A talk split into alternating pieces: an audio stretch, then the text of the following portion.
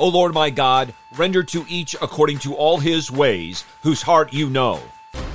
Your understanding is inscrutable, for you alone know the hearts of all.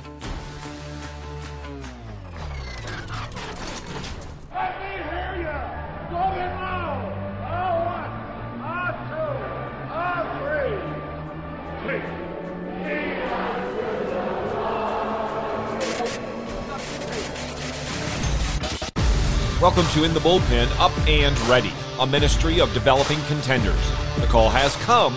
You need to get up and ready now. And look who's coming up.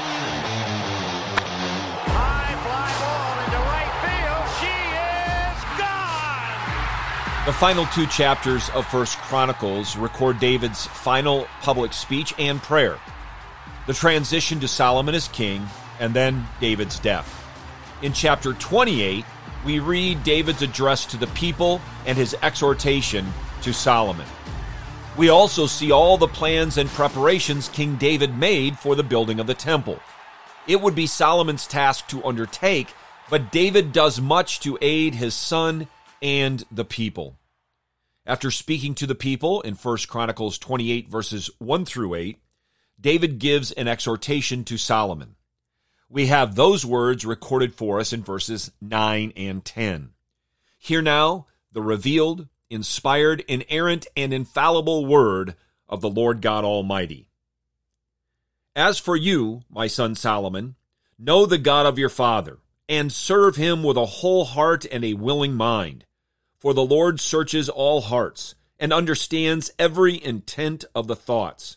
If you seek him, he will let you find him. But if you forsake him, he will reject you forever. Consider now, for the Lord has chosen you to build a house for the sanctuary. Be courageous and act. There is so much we could glean in these two verses. David's reminder of covenantal responsibilities, promises, and warnings, as well as his exhortation to Solomon to be courageous and act. But I want to focus on one portion of our text, which is these words For the Lord searches all hearts and understands every intent of the thoughts. King David made a very clear statement, a declaration of the omniscience of God. Simply stated, omniscience means that Yahweh is all knowing. Wonderfully stated by Herman Bavinck are these words quote, Scripture teaches that God's knowledge is, in the first place, all comprehensive. Nothing is outside of the sphere of his omniscience. There is nothing that is not manifest in his sight. All things are naked and laid open before the eyes of him with whom we have to do. His knowledge is simple, undivided, immutable, eternal.